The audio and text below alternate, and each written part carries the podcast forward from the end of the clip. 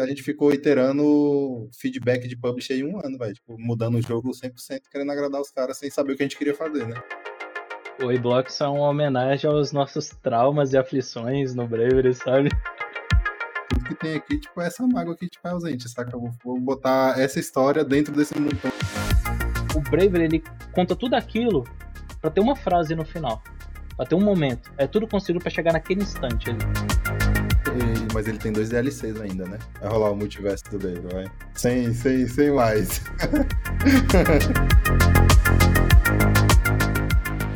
Sejam muito bem-vindos a mais um episódio do Controles Voadores, o seu podcast quase semanal, que convida sempre aqui desenvolvedores é, para contar a história por trás dos jogos independentes brasileiros. Lembrando, né, que além do podcast, o Controles também tem um portal, que é o w w w ponto controles voadores ponto com ponto b r, e também é parceiro do Terra Game On. Então você pode acessar a gente lá pelo Terra para dar bastante clique nos textos, no podcast, também ver toda a cobertura da B G S aí que a gente vai esse, essa semana.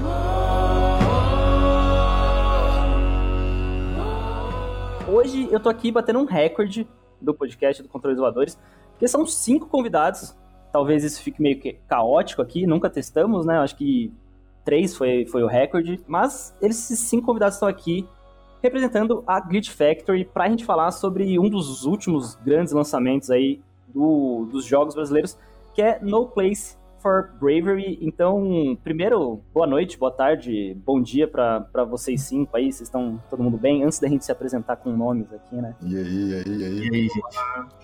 Beleza? Uau. É, já deu pra ver que são muitas vozes, né? A gente vai tentar identificar elas um pouco aqui, mas eu tô muito feliz, eu, eu queria ter trazido o No Place for Bravery pro lançamento, assim, consegui falar com vocês antes do lançamento e tal, pra, pra sair review e tudo mais antes, mas eu dei uma boa parada com o projeto, então agora eu tô retomando, assim, foram meses aí meio complicados psicologicamente, mas feliz de estar aqui com vocês. Primeiro vamos aí, né, apresentar os nossos cinco convidados, e eu acho que eu vou, vou pela ordem de mais velho de casa primeiro, pra gente até conseguir fazer uma, um lance temporal, assim. Queria que vocês se apresentassem uma coisinha breve aí, o que, que vocês fazem e como que vocês chegaram, né, como que vocês pararam no No Place for, for Bravery. Acredito que comece com você, Túlio. É melhor Otávio, Otávio, vai lá, Otávio. Ih, depois eu... Pode fazer você, porra, vai lá. Eu sou Túlio, no Bravery eu fui diretor criativo do projeto e artista, e eu vim de um background das artes plásticas mesmo, cara. Eu cursei, né, artes plásticas e trabalhei em jornal, trabalhei em estúdio de ilustração, e depois caí na Glitch. Tô seguindo o Otávio, você, já que foi chamado aí. Eu sou o Otávio Soato, eu sou programador na Glitch e co-fundador também. Tem uns dez anos que eu faço joguinho, me formei nisso, sou fissurado por, por jogos. Desde sempre, eu sempre quis tentar saber como que era, como que funcionava a criação de um jogo e tal. Mas é isso, desde sempre aí na Glitch, com outros nomes, mas... Da hora, a gente vai falar aí sobre esse desenvolvimento da Glitch e tudo mais, e depois de vocês aí, quem, quem que vem depois, quem que se apresenta aí? Felipe, Luan, Thiago? Luan entrou antes de mim, né? Foi Luan. É, então...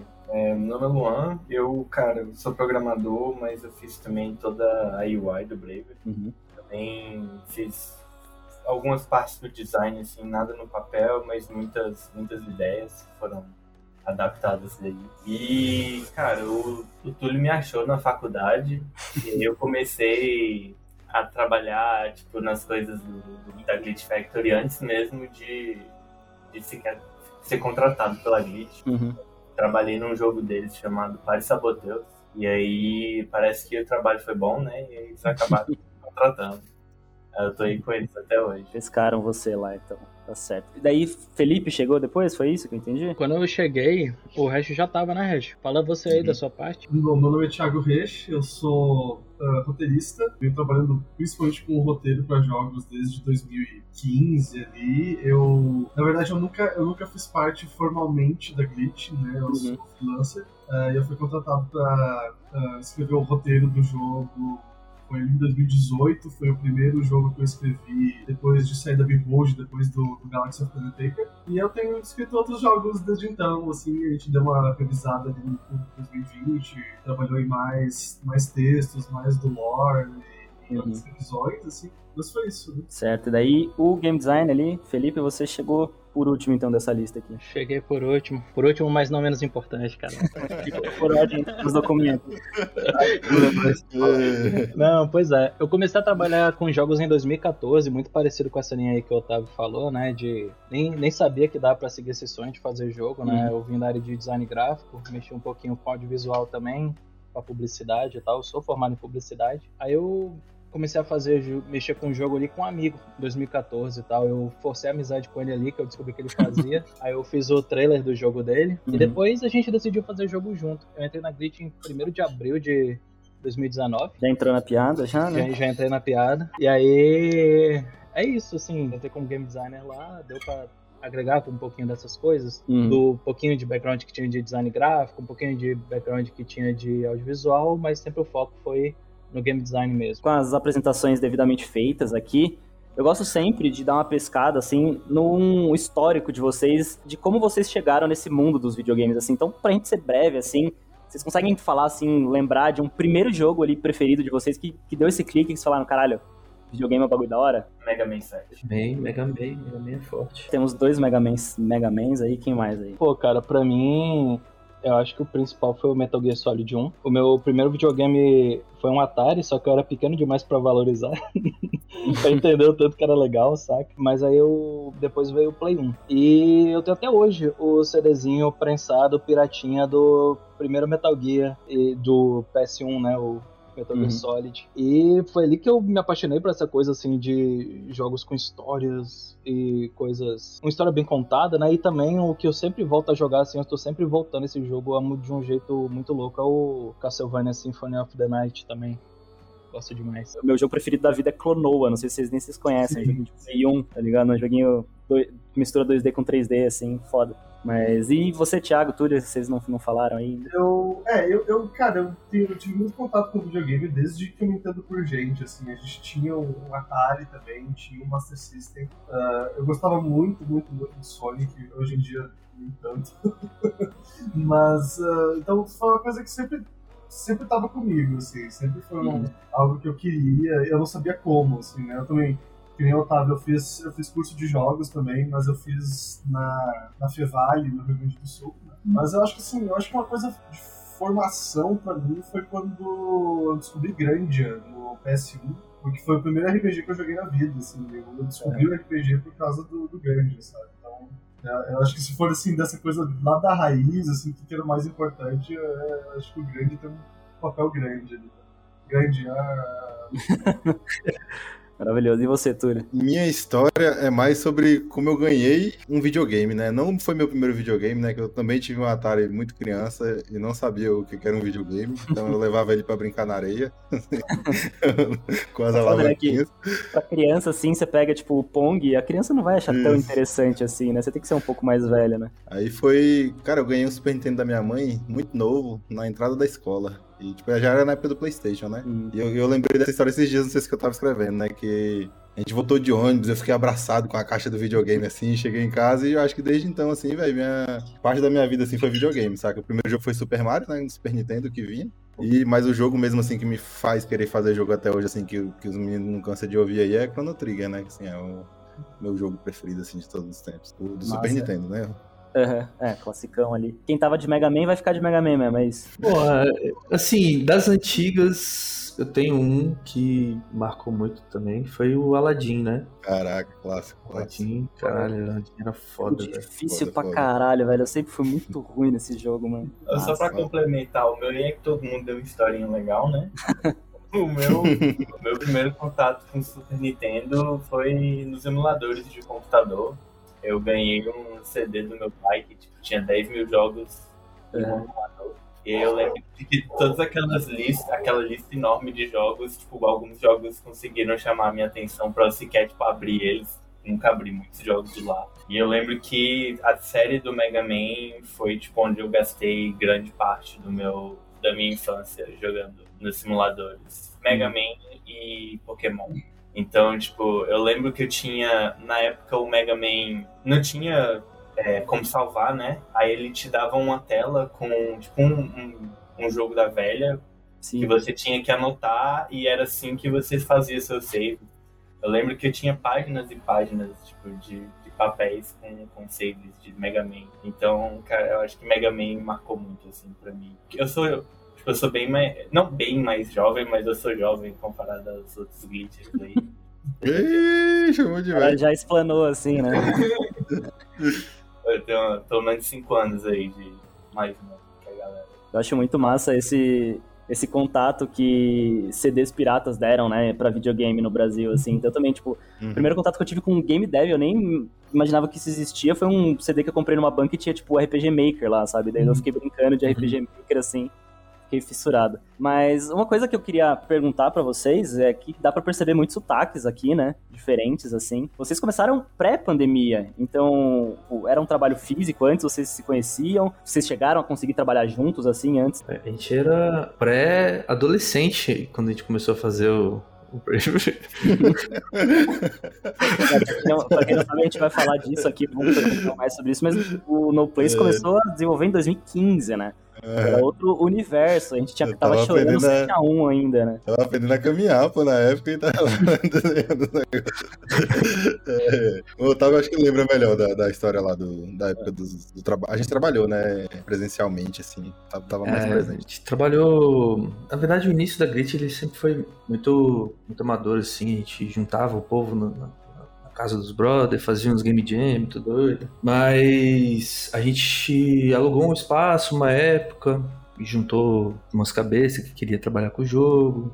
Depois a gente conseguiu profissionalizar um pouco mais, a gente foi incubado para uma outra empresa e depois a gente foi para a Indie Warehouse. Uhum. Então todo esse processo até a gente sair da Indie Warehouse foi sempre presencial, com todo mundo junto, né? Quantos de vocês são de Brasília? Nossa. Todo... Nascido em Brasília eu não sei, mas todo mundo hoje mora em Brasília aqui, né? Mora em Brasília. Ah, tá. Então vocês são também estão todos morando na mesma é. cidade. Né? Exceto os Olhoff, né? Que tá em Manaus hoje. Isso, é pra Manaus. Ah, é, exceto os Olhoff. E atualmente são quantas pessoas na Glitch, assim? Contando, tipo, o Thiago também, que é frila, mas, né? Esse frila faz cinco anos, né? Atualmente? Melhor, acho. Quantas pessoas passaram, assim, pelo projeto? Vocês têm ideia, mais ou menos? Mais de dez, né? Tranquilo. Mais de dez. Eu, eu acho que eu cheguei a contar doze ou catorze. Sim, o core, o core foram oito ou nove, se eu não me engano, mas assim, que, uhum. que teve de catorze em algum momento.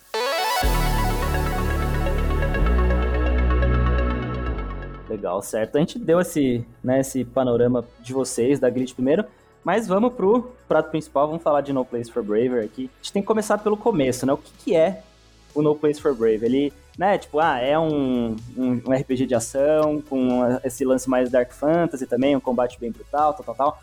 É, que mescla aí, né, um hack and slash, com um pouco também de Souls-like, assim, nessa dificuldade. Mas o que, que falta, assim, nessa, nessas descrições mais, né, de, de estilo e de, de narrativa, assim? Como que vocês definem o, o jogo que vocês passaram tanto tempo trabalhando?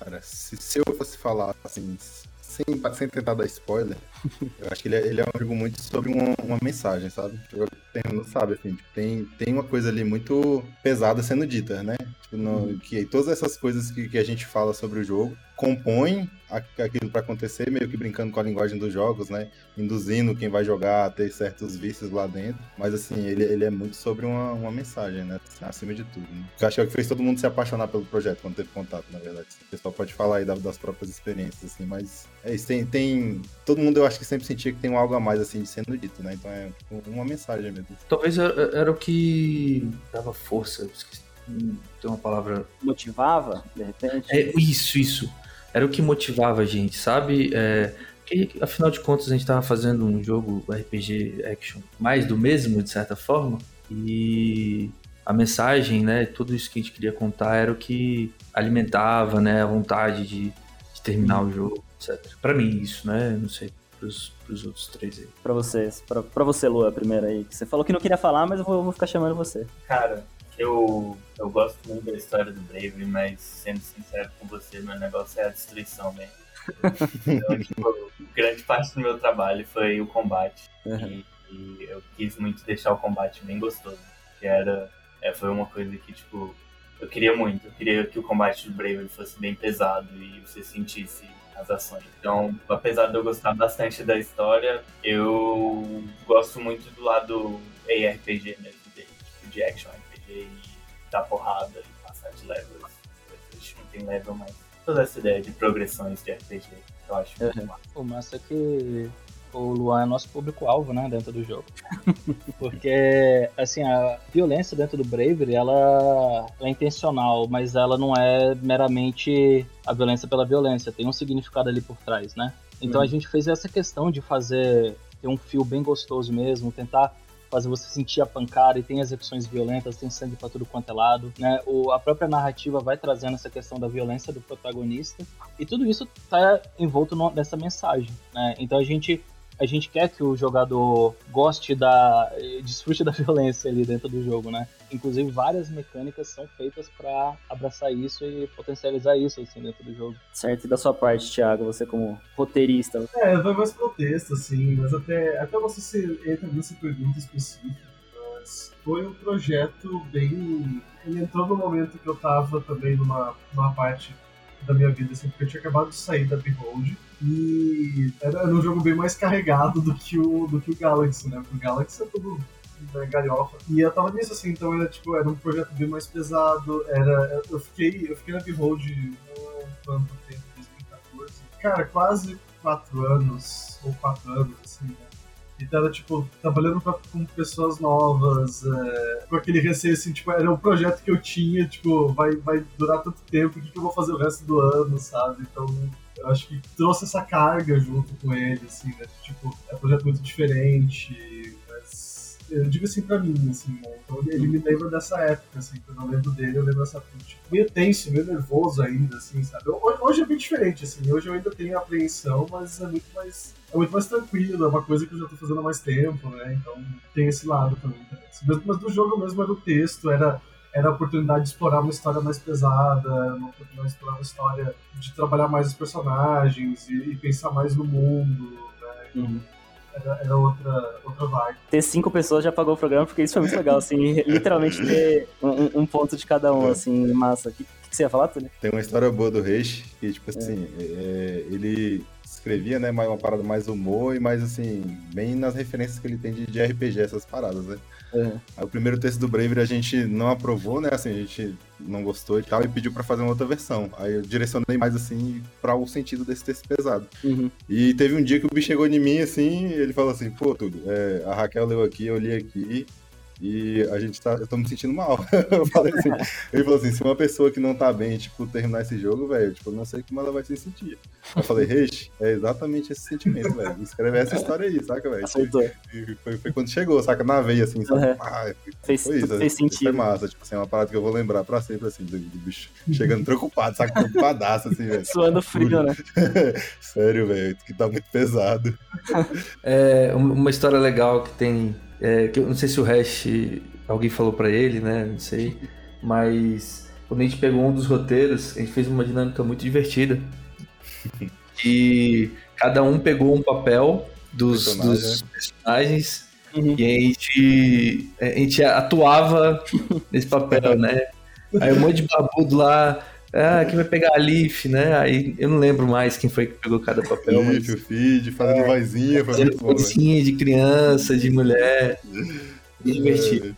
É, época boa. E a gente falou, né?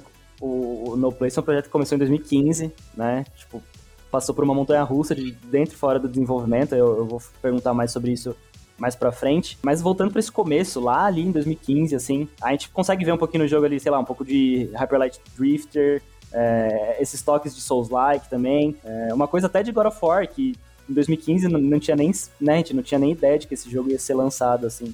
Onde que vocês foram buscando todas essas coisas pra colocar dentro do jogo, assim, tanto da parte de game design, de texto, de, de, do combate, o, o lance, né, das, da, das finalizações ali, tá, né, aquela coisa que a gente via também no, nos God of War antigos, né, aquelas finalizações grotescas, assim, é desses lugares mesmo ou tem, tem outros? É, eu, tipo, o jogo ele mudou muito, né, de dois mil e quinze, assim, eu acho que em dois mil e dezessete foi quando a gente deu a, uma pivotada no projeto pra ele ser o Bravery que ele é hoje, né, com a, com a Ancine, né, ele era outro, outra ideia, assim. Mas é, foi muito pegando de vários lugares mesmo, assim, tipo, tinha Hyper Light Drifter, o visual um pouco da mecânica, tem God of War também, que o God of War saiu durante o desenvolvimento. Mas eu tomei, um, eu tomei uma chamada uma época aí, que o povo mandou parar de jogar jogo novo. Porque todo jogo novo que eu pegava, o pessoal falava, pô, tu já vai querer trazer coisa aqui pro projeto. E o Hyper Light tava no, no auge ali, né, nesse dois mil e quinze ali, quando começou, era quando, quando lançou mesmo. A gente fez a primeira arte do Brave, ela era bem um pra um com o Hyper Light, assim. Uhum. Bem um pra um mesmo, assim. Eu fazia igual, porque a mentalidade é sempre assim, velho, eu vou fazer o que eu consigo, se eu consigo fazer igual, por que não, saca? Eu não, não tinha pretensão de criar uma parada nova no meu primeiro jogo, assim, eu só queria fazer uma parada bem feita. Só que com o tempo a gente foi vendo as críticas, o pessoal falando e ouvindo, e ouvindo os feedbacks, o trabalho assim, todo mundo trouxe referência, o Reis mandou muita coisa, o Luan. Aí eu fui pegando pontinhas de, de coisas, assim, que não eram necessariamente do, de jogos, né, assim, então, assim, se tu vê, tipo, que eu ainda acho o Hyper Light Drifter mais eficiente como pixel art, porque ele define melhor a forma quadrada, né, e deixa ela mais simples. Aí a forma que a gente fez Bravery de deixar diferente foi, foi ir pelo caminho contrário, né? Pegar essas formas quadradinhas e encher de um milhão de quadradinhos, fazer aquilo ter uma leitura de uma coisa complexa, né? Uhum. Então, tipo, a gente foi muito pra Moebius, tem um, cara, tem um quadrinho que chama Red Looper e outro que chama Necrópolis, né? Andrew McLeod e outro eu não lembro o nome. Que são referências também pras cores, então, assim, foi, foi, foi um trabalho de buscar em lugares fora do, dos jogos, né, tipo assim, pra conseguir resolver o visual do Bravery depois. E como que era pros nossos programadores, game designer aí, ter que ficar colocando essas coisas novas que vinha, assim, deu, deu muito trabalho isso? Mas, no começo do projeto, foram, sei lá, umas quinze versões diferentes do jogo, cada um com um negócio diferente. Depois que o Luan entrou, ele ainda sofreu muito ainda na mão do, do Túlio, ele pode contar melhor aí. Cara, assim, eu acho que antes de eu contar a minha parte, seria interessante a gente falar um pouquinho do que, que o Bravery já foi, tipo, a volta no tempo, as coisas bizarras que, tipo, antes de eu entrar, sabe? Eu ia, eu ia perguntar exatamente disso mesmo, dessas mudanças que vocês comentaram. É, quais que foram as maiores mudanças, assim, disso? Teve mudança de escopo, o jogo ia ser totalmente diferente, né? Uhum. O jogo era multiplayer local, quatro pessoas, a primeira versão. Depois foi pra single player, você controlava os quatro bonecos. Depois ele foi pra Volta no Tempo. O Chrono Trigger, né? Depois ele foi pra pegada... É, como é que é o nome do, do jogo do Mickey lá, Túlio? Do Mickey de Pato Donald? Kingdom Hearts. Kingdom Hearts, ele foi com uma pegada Kingdom Hearts, depois Dragon Age, alguma coisa. A base naquela época, ele era um, tipo assim, um mundo pós-apocalíptico que mantinha medieval, que tinha uhum. acabado por causa de dragões, e você se reunia na taverna e pegava uns soldadinhos lá aleatório e era um roguelike. Você ficava saindo pra tentar o que acontecer, morria e pegava outro. Aí a gente ficou trabalhando essa mecânica, né, de pegar os personagens, de montar party, de fazer essas coisas assim, que era bem do, do jogo mais tático, né? Aí nessa época a gente... E a gente fez um trailer que era um mock-upzão cabuloso, que só tinha arte, assim, a gente gravou gameplay com, fazendo vídeo, tipo, não tinha jogo na época. E todas as publishers do mundo falaram com a gente, velho, na época, assim, aí foi nossa falta de maturidade. Que a gente não tinha jogo, prometeu pra daqui seis meses, não sabia quanto tempo ia demorar, e daqui seis meses tinha uma, uma coisa que não era legal. As publishers estão acostumadas a receber coisas mais polidas, né, hoje a gente sabe.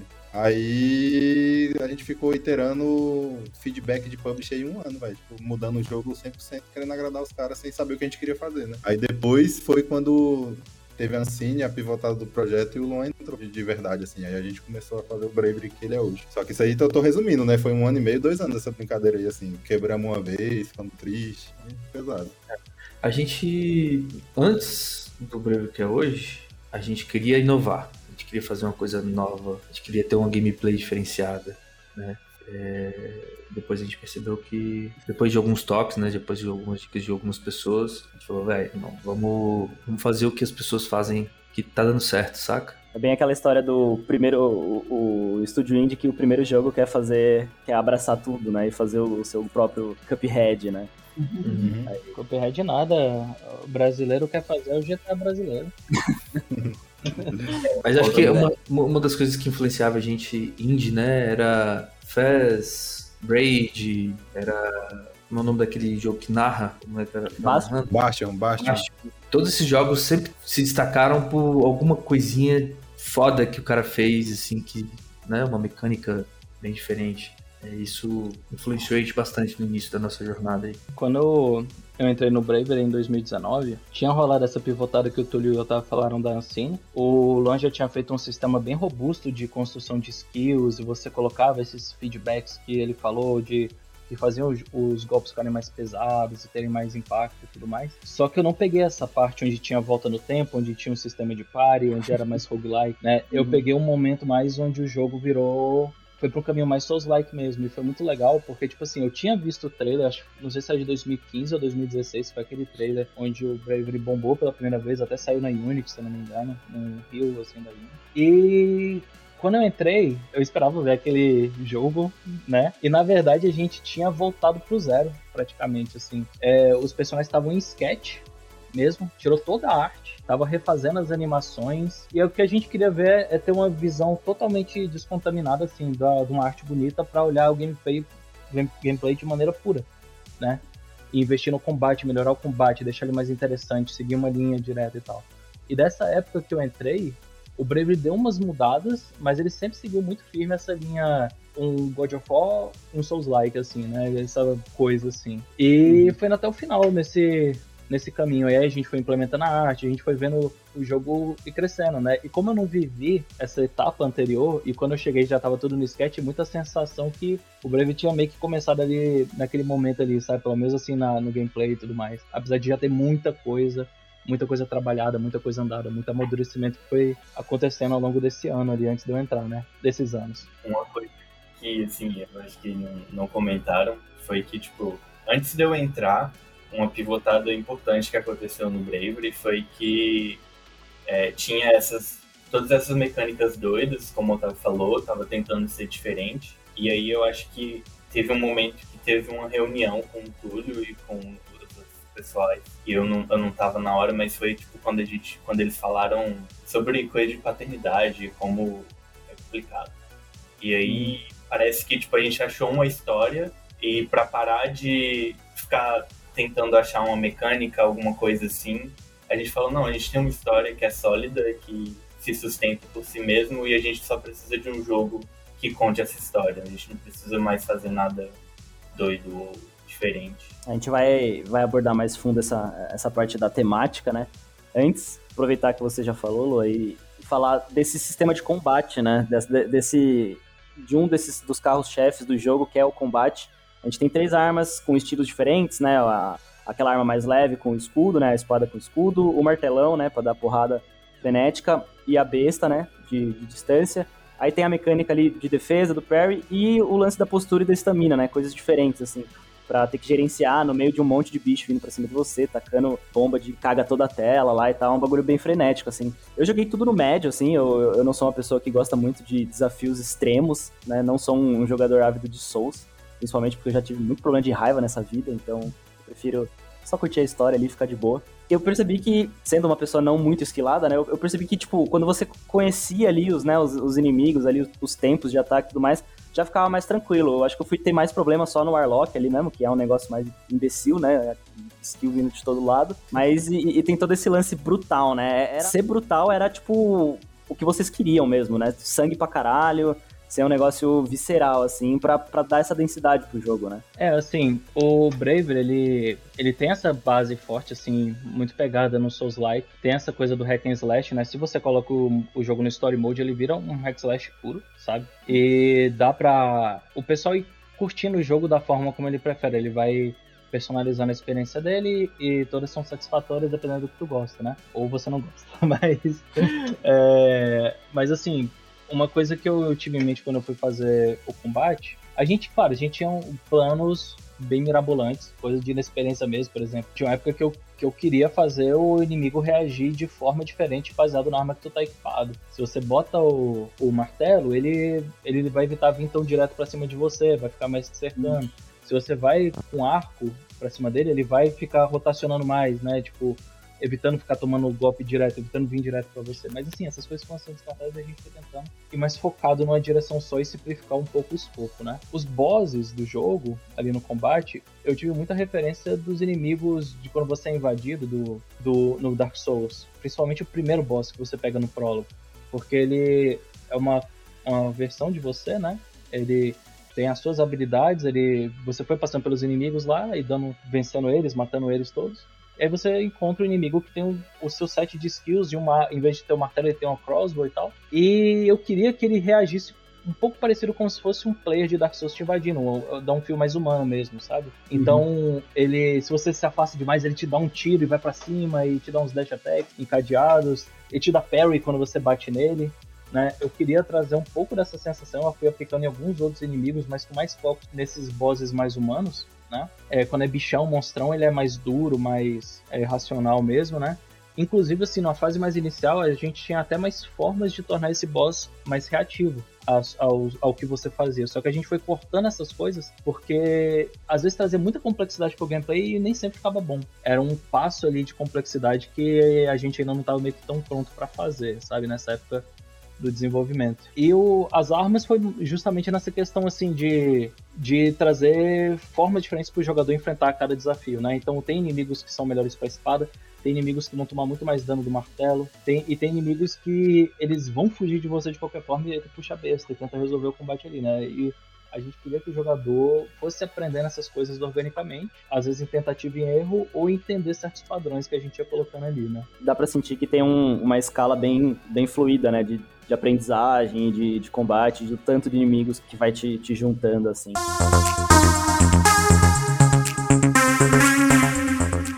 Falando de um aspecto mais artístico agora, a trilha é um negócio que sobressai muito, assim, né? Tipo, aquele primeiro tema já do menu bate no peito, assim, você já você fala, tá, vai vir um negócio pesado aqui, já dá pra entender. E dá pra ver que muitas inspirações são bem nórdicas, assim, né? Do, do, do projeto, a trilha, os nomes. Vocês chegaram a cogitar algum outro tipo de, de abordagem, assim, de, de, de, de folclore, de, de coisa assim, pro projeto? Ou a, a, esse lance de ser um, algo mais nórdico já veio desde o... desde ali da, dessas pivotadas? Porque, na real, a, a ideia da estética foi sempre ser algo que misturasse as nossas referências. Eu, eu, não, eu não acho que a gente chegou lá no Bravery, mas, assim, a ideia foi misturar nossas referências pequenas, né, que seria o medieval europeu, com o medieval japonês, assim, então uhum. tem, tem muito dos dois, né, assim, mas a galera pega mais o nórdico, que é o mais evidente, né, que é o mais fácil de fazer também, né, uhum. muita coisa de, de medieval japonês a gente perdeu ali no meio do caminho, mas a ideia principal era criar esse mundo, se a gente for olhar hoje a A, a Roda do Tempo, eu acho que faz isso muito bem hoje em dia, assim, a, a estética, né, misturar os dois uhum. medievais. Mas era criar esse mundo que era um mundo meio que, velho, que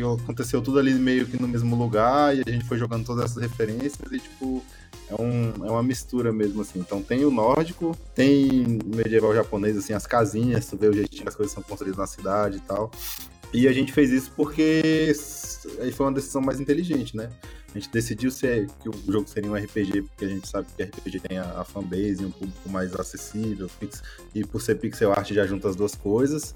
E essa escolha estética foi mais por causa que a, a gente queria pegar essa coisa que era mais acessível, mas também não fazer só o medieval padrãozão, né? Então, assim, o que, que a gente coloca de novo aqui? Tanto é que se tu olhar lá nas construções élficas, é onde tem mais diferença, assim, eu acho que é a parada que ficou mais legal no Brave. Tem pouco lá, porque os elfos, eles meio que foram embora, né? Mas, assim, é uma parada bem pré-colombiana, assim, uma coisa mais, mais diferente, tá? mais, mais, mais tribal e tal. Então tem, tem muita coisa assim, de, de querer mudar esse visual, mas saber também, porque a gente ainda vai chegar lá, né? O Bravery é um, é um passo, assim. Querendo ou não, vocês criaram tudo, né? Vocês criaram todo o panorama, todo o background desse universo, né? O que nos leva agora a falar sobre o texto, né? Sou suspeito pra falar aqui, tenho muito veio da comédia também, assim, então sou, sou fã de Dodgeball e de, de Pen and Paper, assim. Mas, e você chegou até a comentar no Twitter ali, né? Dessa transição e tal. Como que era trabalhar, assim, virar essa chave de fazer, tá, você estava fazendo lá o roteiro de No, de, de no Place, daí de repente você tá falando de queimada no Dodgeball. Você chegou a trabalhar nos dois ao mesmo tempo? Sim, eu trabalhei nos dois ao mesmo tempo em dois mil e vinte. Uhum. É que em dois mil e dezoito foi escrito o roteiro mesmo do jogo, né, do, do Bravery. E em dois mil e vinte eu tava trabalhando no Dodgeball e o pessoal me chamou pra gente... A gente deu uma revisada no texto e criou mais lore, assim, não tinha tantas, uhum. tipo, as descrições de habilidades, os textinhos que se encontravam e tal. Não, não tinha ainda, né? E a gente fez isso em dois mil e vinte, assim. Então eu tava trabalhando ao mesmo tempo nos dois. Eu tava, tava fazendo lá as histórias do Dodgeball e os textos do Bravery. E mesmo nesse texto pesado, assim, né? Você ainda deixou... Você ainda, deixaram você ainda colocar algumas coisinhas, né? Tipo o Wade Blockerson, é, que tava no caminho lá. A hora que eu vi o Wade Blockerson, eu falei, ah, tá, isso aqui... Eu, eu acho que tem umas coisas que vieram depois, assim, porque é. eu também, tipo, porque eu mexi no jogo pela última vez em dois mil e vinte, é. e ele saiu agora, né, então teve um tempão, assim, que eu fiquei fora também, eu acho que teve algumas adições ali que não... que eu, que eu... resposta não, não, não vi ainda. O E-Block só é uma homenagem aos nossos traumas e aflições no Bravery, sabe? Porque é, virou um meme interno na empresa, porque assim, quando você entra em alguns combates especiais, tem uma parede lá de luz que ela te bloqueia pra sair dessa sala. E isso deu muito bug em alguns momentos do jogo. Tipo, ah, e se o jogador entrar e dar um dash na hora, no frame lá, ele vai pra trás e a sala fica bloqueada. E alguns, algumas coisas que aconteceram. É isso. Na hora que a gente foi nomear esses N P Cs da cidade, entrou um e Foi bloco, só tem o Facebook, só também tem... Toda a família, a familiação lá, né? O caminho que eu segui, assim, com o War, era uma coisa mais aberta, assim, até porque tinha algumas coisas que a gente conversava, às vezes, e eu acho que tinha um pouquinho de... de tipo, pô, eu interpreto isso aqui um pouquinho mais pra cá, mas, ah, às vezes o Túlio interpreta isso aqui um pouquinho mais pra lá, sabe? E aí o texto meio que deixar as pessoas interpretarem aquilo do tipo, ah, não, não vai ser escrito tintim por tintim, o que que era, o que que tava acontecendo, assim, do tipo, eu tenho a minha visão do, dos dragões, do que, que são os dragões que eles comentam no jogo, é que eu acho que a gente nem chegou a conversar, assim, era uma coisa que eu tipo, cara, eu imagino dessa forma, e eu segui aquele caminho ali no texto, mas a pessoa não precisa ter a mesma visão pra, pra ver o que, que é, sabe? Mas eu acho que se a pessoa abstrair um pouco algumas coisas, ela consegue chegar num, numa interpretação parecida, assim. A nossa dinâmica, ela foi bem, foi bem legal, assim, né? Que, tipo, eu tinha começado a fazer world building, aí escrevi várias ideias, conceitos lá e tal, até chegar no Torne, né? Tipo assim, pá, cheguei no Torne. Aí, tipo assim, o, o, não no Torne, no roteiro, mas assim, a, a história que a gente quer contar é sobre a história de um pai, né? Aí foi quando eu falei, velho, não, não dou conta. Não vou dar conta de um roteirista, velho. Eu conheci o Thiago, daí falei, velho, ó, tem essa história aqui, tem esse mundo. Aí o que, o que eu passei pra ele foi tipo assim, ó, eu preciso que comece aqui e no final eu preciso que fale algo parecido com isso. Tá aqui o mundo, umas ideias pro mundo, faz o que, que der pra gente aí, sabe? E daí assim, era, foi... era coisa de, de fazer, tipo, tá, fazer a história, a história andar, né? Tipo, o que, que acontece? Uhum. Por que, que eles vão pra lá? E, e de, de casar isso com o jogo, né? Tipo, tá, vamos mandar o personagem pra outro lugar, porque o jogador também precisa explorar lugares diferentes, mas como é que a gente justifica isso, né? Por que, que isso tá acontecendo, né? Ou... é uma narrativa uhum. que precisa ter pra ter uma narrativa. O esqueleto ali, né? Pra... é, exato. Pra construir o jogo. É uma época que eu tava lendo bastante fantasia também, então eu, eu tinha vontade, assim, eu queria, ah, eu também quero, quero fazer uma, uma, uma fantasia, né? Hoje em dia, assim, cara, já passou bastante tempo, hoje em dia eu tô lendo outras coisas, assim, não, não que eu não goste de fantasia, eu gosto, mas eu devo, cara, eu acho que eu vou voltar pra fantasia daqui a um tempo, assim, sabe? Não, não, mas, mas é bom também porque vai... pegando referências diferentes também, então só, só enriquece o trabalho. Mas foi, foi, foi na hora certa, assim, que eu tava... Foi, foi legal que saiu uma resenha que o cara comentou, assim, que ele, ah, eu, eu gosto muito do, do Brandon Sanderson e eu gostei muito do texto do Bravery também. E eu tava lendo muito o Brandon Sanderson na, na uhum. época do Mistborn, Stormlight e tal, então foi, foi, eu achei bacana ver a menção do, do cara também. Aproveitando que a gente tá falando, vamos entrar um pouco, né, no que é a história. quarenta e cinco minutos, a gente nem falou o nome do protagonista aqui, né? O, o No Place, ele tem esse protagonista, que é o Thorne, que o, o Túlio comentou, que logo no começo, é, ele vê a filha dele ser raptada por um, um, um mago, por uma criatura, e daí tem todo o lance de que ele faz parte de uma, da Velha Ordem, que é um, um grupo que meio que salvou o mundo ali, né, e eles viraram guardiões desse selo. É, eu não vou entrar, ficar entrando muito também, senão eu vou ficar quarenta minutos explicando a lore do jogo aqui e a gente não vai ouvir vocês falando. Mas é um jogo que coloca o Thorne, coloca esse protagonista numa busca infinita, né? Ele tá sempre buscando. Ele primeiro tá buscando a filha de- dele, depois ele tá buscando o filho, depois a esposa. Só que ele nunca acha, né? Porque sempre quando ele acha alguma coisa, vai ter uma, uma nova coisa pra ele buscar. E... ele é esse cara, né? Esse guerreiro fudido, que é claramente movido pela batalha, pela gigância... e pelo interesse dele ali, né? E o, o texto vai deixando isso bem claro, a gente vai entendendo. É sobre isso que vocês queriam falar? É mais ou menos por aí mesmo que vocês queriam abordar? Tem a, a coisa do, do pai ali, né? Da figura paterna, da paternidade, né? É, eu lembrei de uma coisa que foi curiosa, assim, que quando eu, quando eu conversei com o Túlio as primeiras vezes, ele, ele trouxe esse tema, né? Essa coisa do, do pai, do, do pai ausente. Tem a, tem a questão do pessoal da Glitch, né? Uh, que, que passaram por isso, né? E, e eu não passei por isso, eu, eu, não, eu não tive essa, essa questão na minha, quando eu tava crescendo. Então eu, te, eu teve um dia que eu fui lá e eu falei com o Túlio, assim, a gente se reuniu na, na, na Indie Warehouse, né? Eu tipo, Túlio, me fala como é que é isso, me, me conta um pouco da tua, da tua experiência, como é, que, como é que tu se sente e tal, assim, é, porque eu precisava saber disso, né?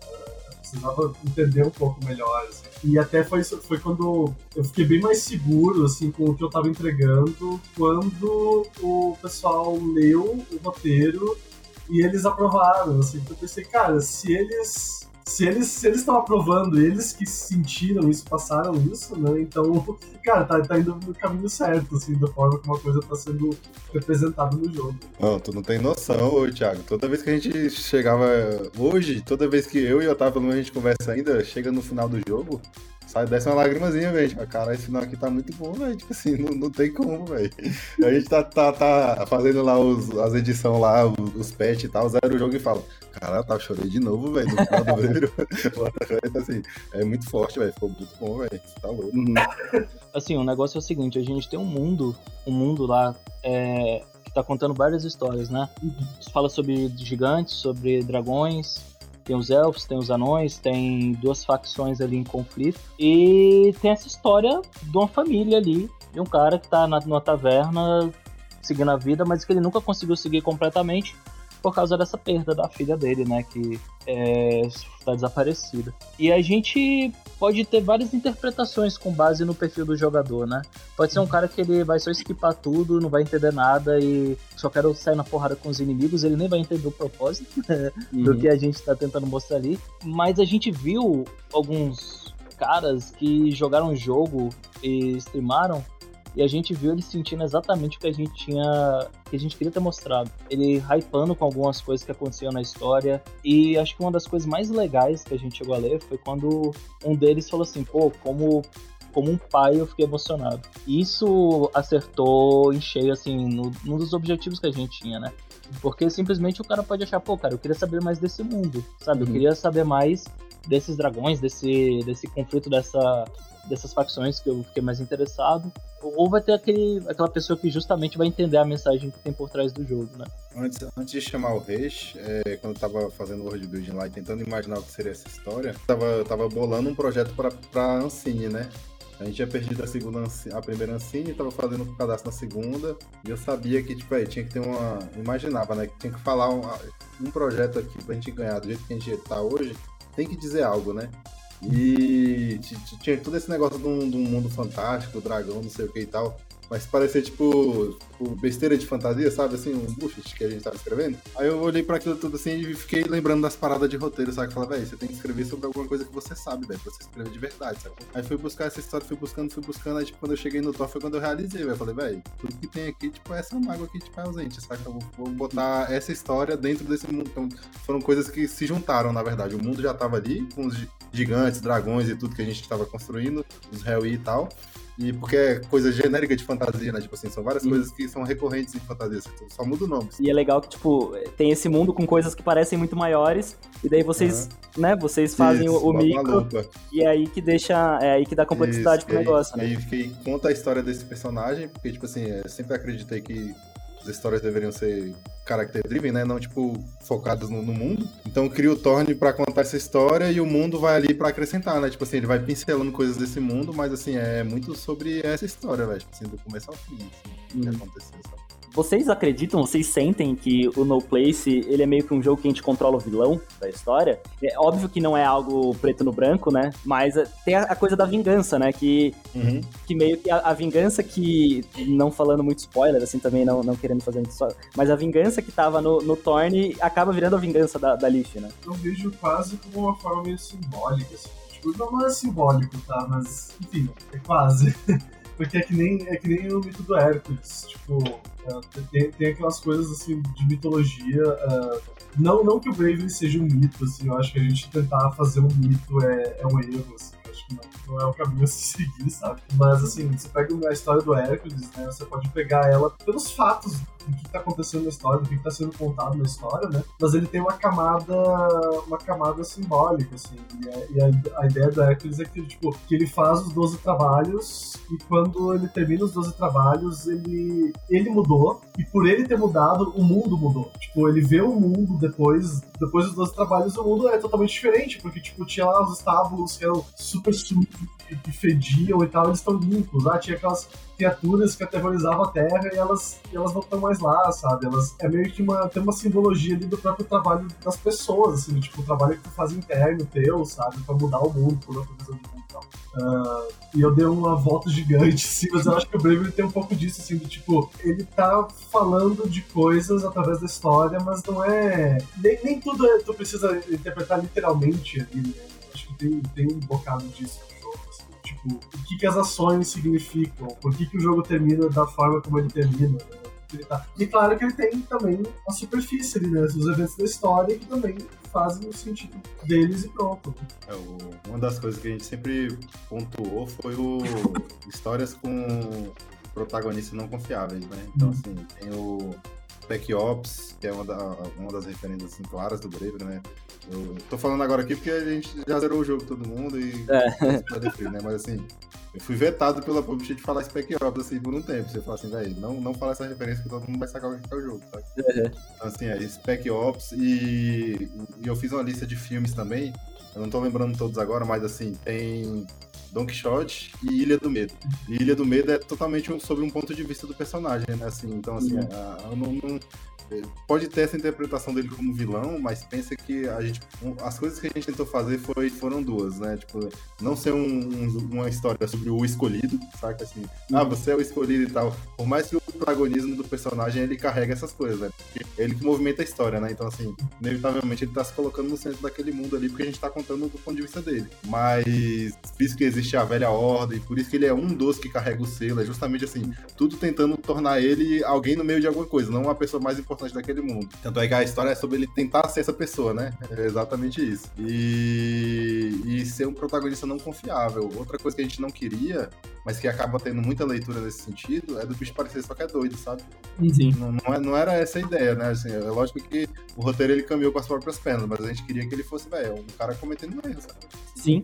Vacilou, é, por isso que eu falei do lance. Essa visão, saca? Não tem só duas visões, né, do jogo. Aí, aí é legal porque tem, tem esse ponto, tipo assim, de ser um cara cometendo erro e, e, e a ideia de você ter acesso ao mundo só pela perspectiva do Thorne, porque se tu vê todas as cenas é, é o Thorne, né, assim, não, não existe cena sem ele.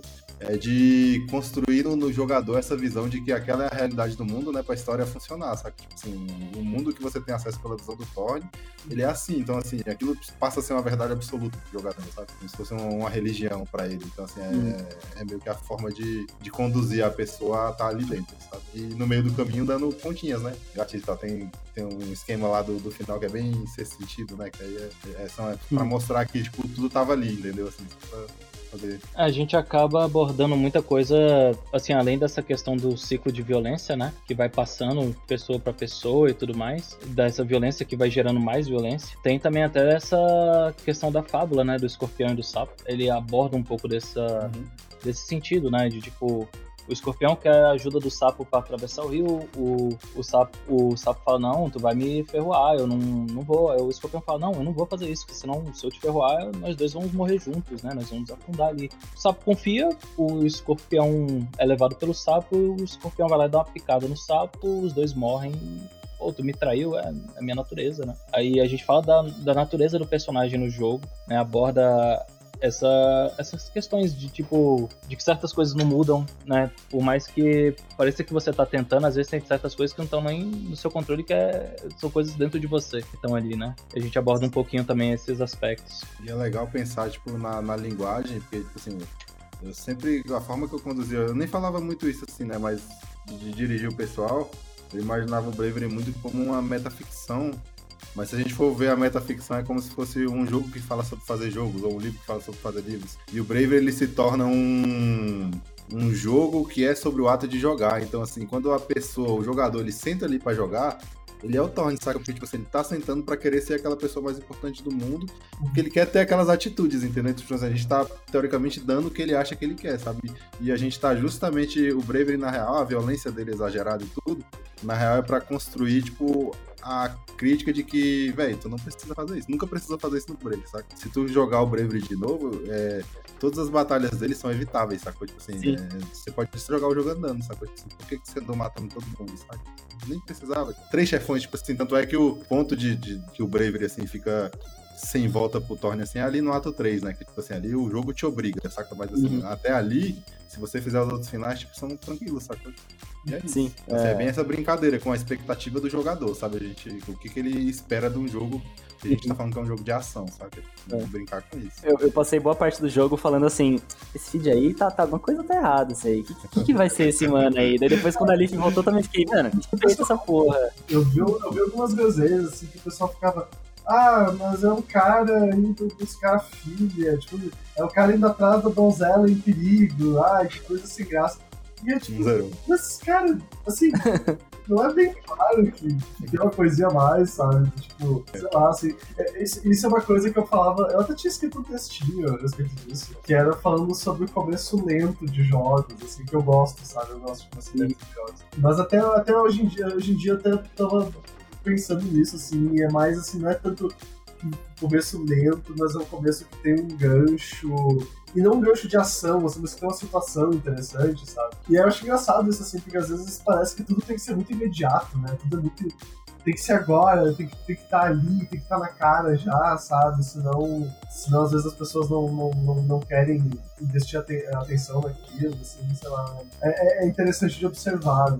É, o ponto massa é que nessa, nessa questão que tu tá falando, tipo, a gente sabe o cara que jogou e o cara que não jogou, sabe? Exato, exato. E, a, a, tipo, é, é, é, é, muito, é muito nítido quando, tipo, chega o cara falando exatamente isso que tu falou, pô, mas é a história de salvar a princesa, e outro cara fala, meu Deus do céu, o que que tá acontecendo? E assim, a gente errou em algumas coisas, sabe? Tipo, o combate não foi exatamente do jeito que a gente queria, a progressão de certas habilidades não foi no ponto exato. Né, muitas coisas assim que não deram tempo, outras coisas de inexperiência mesmo, outra coisa a gente querendo dar um passo maior, mas a história a gente sabe que a gente acertou no ponto que a gente queria, sabe? Tipo, a forma como a gente entregou certas coisas, que foi construindo, fazer um mundo grande e, e focar nessa história pessoal, né? E no final mostrar, a, é tipo, o Bravery, ele conta tudo aquilo pra ter uma frase no final, pra ter um momento, é tudo construído pra chegar naquele instante ali. Né? E aí que o jogador que, que foi até o final, que viu isso e, e, e compreendeu, mesmo sem ler aquele tanto de lore que a gente entrega, ele só vendo a relação dele com a filha dele e com o filho dele, ele vai entender uma mensagem que tem ali no final e vai ficar tudo mais claro.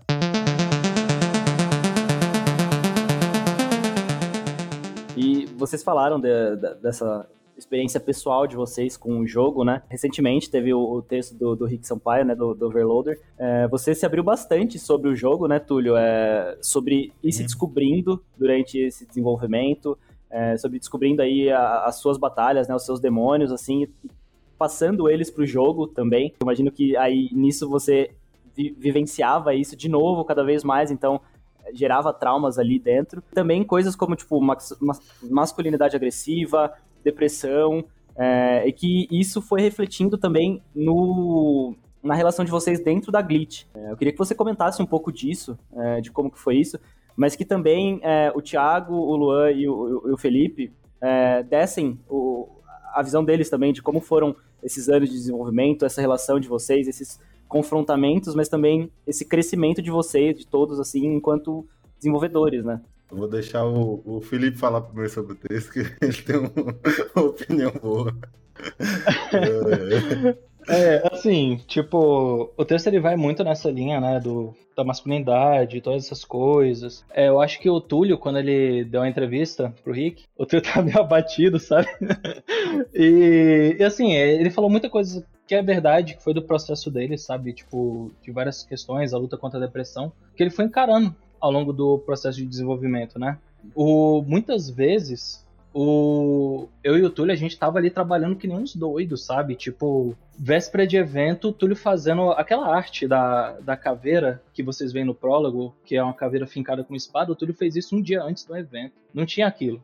E do hum. nada apareceu com aquilo, sabe? Então, tipo assim, tinha muito trabalho envolvido, muita dedicação, muito esforço. E um dia o Túlio percebeu e descobriu que ele tinha depressão. E um dia ele percebeu que o, o trabalho do jeito que ele levava era uma forma errada com a qual ele estava lidando com essas questões pessoais. E assim, o Bravery, ele era, que nem a gente falou, catorze pessoas passaram, mas o core do negócio, a maior parte do tempo, foi nove pessoas. Mais ou menos oito, nove pessoas, né? E cara, é um projeto muito grande. com muito lore, muita coisa pra implementar. A gente fez cutscene pra caramba. É, tinha inimigos com behaviors complexos e muita coisa que a gente tava fazendo, a gente tava aprendendo ali a fazer na hora, né? Então tinha muito desafio ali no meio. E assim, isso gera estresse, isso gera exaustão, isso gera, tipo... Eu, eu tinha uma característica que eu era meio megalomaníaco com as coisas. Eu queria fazer cem por cento em tudo. E não precisava uhum. tudo ser cem por cento. Na verdade, o cem por cento que você tá metendo ali em uma cutscene que não é tão importante, uma coisa que não é tão principal pra mensagem que a gente queria entregar no final, é o tempo que tu tá tirando de dar cem por cento em outra coisa. Sabe? Porque esse cem por cento sempre vai ser cento e vinte por cento, sempre vai comer um pedaço de outra coisa. E teve um dia, é, tinha uma decisão lá que o Túlio fez a respeito do martelo, eu não concordei, eu achei que era uma decisão ruim, né? Eu não lembro exatamente o que era, e eu falei, pô, não, cara, eu acho que não, não é isso, tal. E a gente tava na reunião com o time inteiro. E o Túlio falou, cara, eu não... eu vou te parafrasear o que eu me lembro, tá, Túlio? Ele falou assim, cara, eu não... Eu não não quero conversar, eu quero só que tu faça o que eu tô te pedindo. Ele falou alguma coisa assim, saca? Não, não, não quero conversa, eu quero só que tu faça o que eu tô te pedindo. E eu fiquei muito puto, porque, tipo, é, eu falei uma coisa pra ele, sabe? Que eu não era o mouse que falava, né? O mouse você controla, ele faz o que você quiser e acabou. E, pô, eu ali eu fiquei puto naquele dia porque, pô, eu me importo muito com o projeto. Muito, sabe? Eu coloquei o coração, coloquei tudo no break, né? Tipo... E naquele momento, aquele feedback, eu, eu, eu esperava que fosse uma coisa assim, cara, ó, eu quero fazer isso aqui por isso, por isso, por isso. Pô, não concordo, cara, mas argumenta. Defende a sua ideia, tal, babá. E eu trouxe esse feedback depois pro Túlio, no privado, sabe? Sempre que eu tinha algum problema com o Túlio, que a gente conversava alguma coisa, que, sei lá, algo soou como uma carteirada, ou algo... foi muito atravessado, eu falava com ele e a gente resolvia, sabe? Então, assim, eu acho que o texto ficou um pouco apocalíptico, sabe? É, teve embates, mas eu nunca teve um momento que eu não consegui me resolver com o Túlio, uhum. sabe? E, e você consegue entender que, tipo, naquele momento eu entendia que era uma questão de uma preocupação com prazo. Muitas coisas tinham errado, né? Tipo, essa conversa que quando eu falei pro Túlio que eu, eu não era um mouse que falava, é uma coisa que marcou ele, ele me, sempre me traz isso de volta. E isso mudou definitivamente a forma dele dirigir o projeto. Tanto que eu t- nunca tive tanta liberdade pra tocar as minhas ideias no projeto como eu tive depois daquela época. E eu lembro também nesse, nessa época que o Túlio tava fazendo aquela caveira lá, aquela cabeça de caveira, que eu fui ser megalomaníaco, eu me dediquei muito a fazer aquela cutscene que apresenta o boss, que vai mostrar os inimigos sendo derrotados. E, eu, e assim, era só pra chegar, mostrar a câmera com ele e acabou. Mas eu não, eu queria referenciar o Metal Gear Solid um, sabe? Hum. Eu, queria, eu queria fazer alguma coisa. Aí o Túlio virou pra mim e falou, cara, você, a gente precisou acertar na primeira e na última, sabe? Não, a execução tinha que ser boa e apresentar o Warlock e sequestrar a Leaf tinha que ser boa. Essa não importava. E nisso, o boss foi bugado pra Big, na primeira demo que a gente levou pra Big, sabe? Então, tipo assim, eu tava aprendendo a ser me- menos megalomaníaco, o Túlio tava aprendendo a dar feedback melhor e, e fazer jogar isso, é sempre o um aprendizado, saca? Uhum. Então, tipo, cada um tá tendo a sua jornada ali de aprendizado no processo. É, é eu, eu, eu pergunto eu... isso, não é de lugar de julgamento nenhum, assim, é óbvio. Não, é porque, tipo, eu acho que tem, tem várias questões aí, além, além do aprendizado, né? Tipo assim, tem a questão da, da depressão, tem a questão de aprender a lidar com pessoas, de como é que eu encarava o trabalho antes disso... Mas, tipo assim, quando eu falei, eu, eu dei, tipo, uma timeline, né? Que, tipo assim, é do, sei lá, até dois mil e dezoito, dois mil e dezenove, tipo, eu, quando comecei a trabalhar com o Felipe, eu ainda, tipo, eu tinha muito essa ideia de dirigir o projeto, era eu falar o que eu queria, né? Aí, de dois mil e dezenove pra cá, quando eu tava tendo essa conversa com o Felipe, o Luan também, tipo assim, ele me mandava muita coisa, né? Tipo, o Luan queria que eu aprendesse alguma coisa, ele me mandava da G D C, sabe? Ele teve um vídeo de direção de arte que ele me mandou, foi muito foda. Falando sobre isso, é tipo, foi quando eu virei a chavinha ali, assim, em dois mil e dezenove, mais ou menos dois mil e vinte, que meu trampo não era muito dizer o que as pessoas tinham que fazer. Eu tinha que comunicar muito bem a ideia do Bravery, que foi a época que eu comecei a fazer reunião com todo mundo. Ó, oh, vou apresentar o Bravery aqui, hein, que virou até piada. Eu apresentava o projeto e, e deixava a pessoa.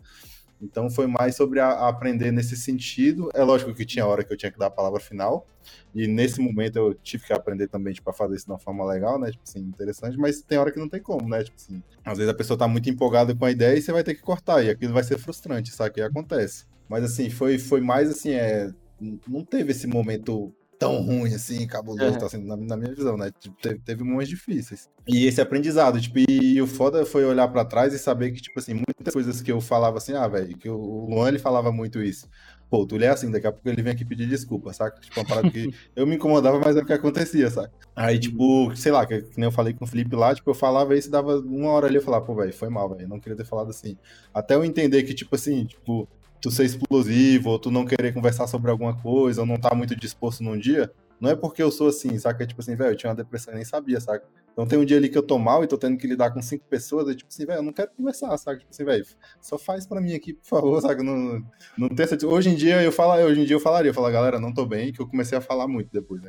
Hoje eu não tô bem, velho, resolve, saca? Então assim, é, é, é complexo, assim, você entender e você olhar pra trás e ver que tem, teve uma lente, saca? Tipo assim, não é você, de você, assim... Aí as formas que eu aprendi é porque, tipo assim, nunca gostei de ser assim, então, tipo, aprendi a pedir desculpa e não ser orgulhoso, saca? Mas aí depois disso, tipo, eu aprendi a não ter mais esse comportamento. Às vezes passa ainda, hoje em dia acontece, tal, acontece, mas é, é outra pessoa, saca? Então, tipo, tem uma timeline muito grande aí de ser uma empresa com essas dificuldades e, e hoje em dia ser assim, uma parada mais tranquila, saca? Então, assim, é como se fosse cinquenta por cento do, da direção, né?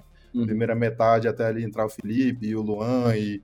E eu consegui dar uns feedbacks mais tranquilos, e depois, pra mim, foi tranquilo, o Felipe fala também, mas no meio do caminho ali sempre tem uma turbulência, né? Assim, não, não, não é fácil, sabe? Uhum. Dirigir o projeto, lidar com essas coisas e tudo, e tá lidando com esse problema pessoal no meio, né? Porque a sorte do Bravery é que, tipo assim, todo mundo comprou muito a ideia, então, assim, o meu trabalho não era muito brigar pela ideia, era mais... É, alinhar, assim, fazer todo mundo estar tá caminhando junto. Aí depois que eu aprendi a comunicar, ficou tranquilo, velho. Assim, todo mundo... O trabalho ficou fácil, assim, não, uhum. não tinha, eu entendi que eu não tinha que mandar, que eu tinha que direcionar e comunicar muito, e foi o que eu fiz, sabe? Comuniquei bastante a ideia e todo mundo caminhou sozinho legal depois. Encaminhando agora pro final também, é, meu, sete anos aí de produção, né? Várias mudanças, como vocês falaram aí, como vocês contaram. Como que tá sendo desovar esse filho de vocês pro mundo, né? É, essas semanas pós-lançamento, assim... Teve prêmio na, na, na Big até antes mesmo do lançamento. Tá tendo review internacional, né? Veículos grandes internacional fazendo review do jogo. Gente falando bem, gente falando mal também. Como que é esse sentimento de conseguir ter desovado esse projeto gigantesco, assim, né? De, tantos, de tanto tempo. Desovado é, é uma palavra forte, né? matamos, matamos o bicho. Já nasceu outro. Mas, assim, é. Vamos lá. Cara, é muito engraçado que... Cada pedacinho do Bravery parecia que era um pedaço de um sonho realizado. Pelo menos pra mim, eu sentia na vibe o Túlio também, o Luan, sabe? Assim, muito em cima uhum. disso. Tipo, pô, pra mim fazer jogo já era um sonho, saca? Trabalhar com jogo exclusivamente, não ser um projeto paralelo, porque eu ficava lá dois anos da minha vida trabalhando sem ganhar nenhum centavo, só no sonho. E acho que essa é a realidade do brasileiro durante muito parte do começo dele ali, né? Tipo, vai vendo as primeiras coisas, tipo... Cara, a gente vai sair na Steam, vai sair no Switch, cara. O sonho é um sonho lançar no Switch. Aí quando tu vê, tá a Higiene cobrindo, tá a Jovem Nerd fazendo um review legal, pô, o pessoal gostando de jogar. Tá, tipo, mídia física saindo no Japão, tá saindo o jogo num, né, na T G S, lá, em, sabe, na Tokyo Game Show. E, é. E cada pedacinho vai sendo esse pedacinho de sonho que a gente fica sempre emocionado, assim, sabe? Nossa. Eu sou emocionado ali da equipe nesse... Qualquer coisinha, o, cara. Se o Felipe não ficou empolgado, você, você corta a ideia. É errado, se é. o Felipe não ficou... É, é, é o Acho ponto, que esse é termômetro. De ver a caixinha física, assim, deve ser um negócio muito louco. Não, eu fui fazendo a timeline, né? Da, desde que eu entrei no Bravery no Instagram, no Instagram tem um destaque lá que vai mostrando todas as partes, assim, né? E é desde a primeira vez que eu vi uma animação entrando no jogo, a animação definitiva do personagem correndo, sabe? Uhum. É, quando a gente entrei que tava só um sketchzinho. Ah, com o Stickman correndo e dando pedaço de porrada com um graveto, sabe? Túlio era o moleque lá que tava abraçando a caixa do Nintendo dele no ônibus, eu era o menino que tem até hoje Metal Gear na gaveta e, e do nada tem um, um jogo, melhor jogo brasileiro num Big, sabe? É muito louco isso. Tem um cara jogando o jogo e falando, caraca, eu entendi a história e você vê o cara pegando as, todos os detalhes e desconfiando das coisas que a gente queria que ele desconfiasse e é muito recompensador todas essas coisas. Ele ali, sabe? No mundo agora. É, velho, tipo, eu sempre quis... Com essa história, assim, eu sempre falava pra galera, velho, tipo assim, é... Sei lá, se mudar a vida de uma pessoa, eu tô satisfeito, sabe? E, velho, muita gente entendendo e falando sobre, assim, e tal, é... É engraçado que eu, que eu tô fazendo... Os pessoal, a gente... No nosso grupo lá, a gente fica falando sobre as críticas ruins do jogo, né? E fica eu lá, tipo, levantando a moral, né? Ei, galera, crítica boa aqui, moleque, eu falo isso...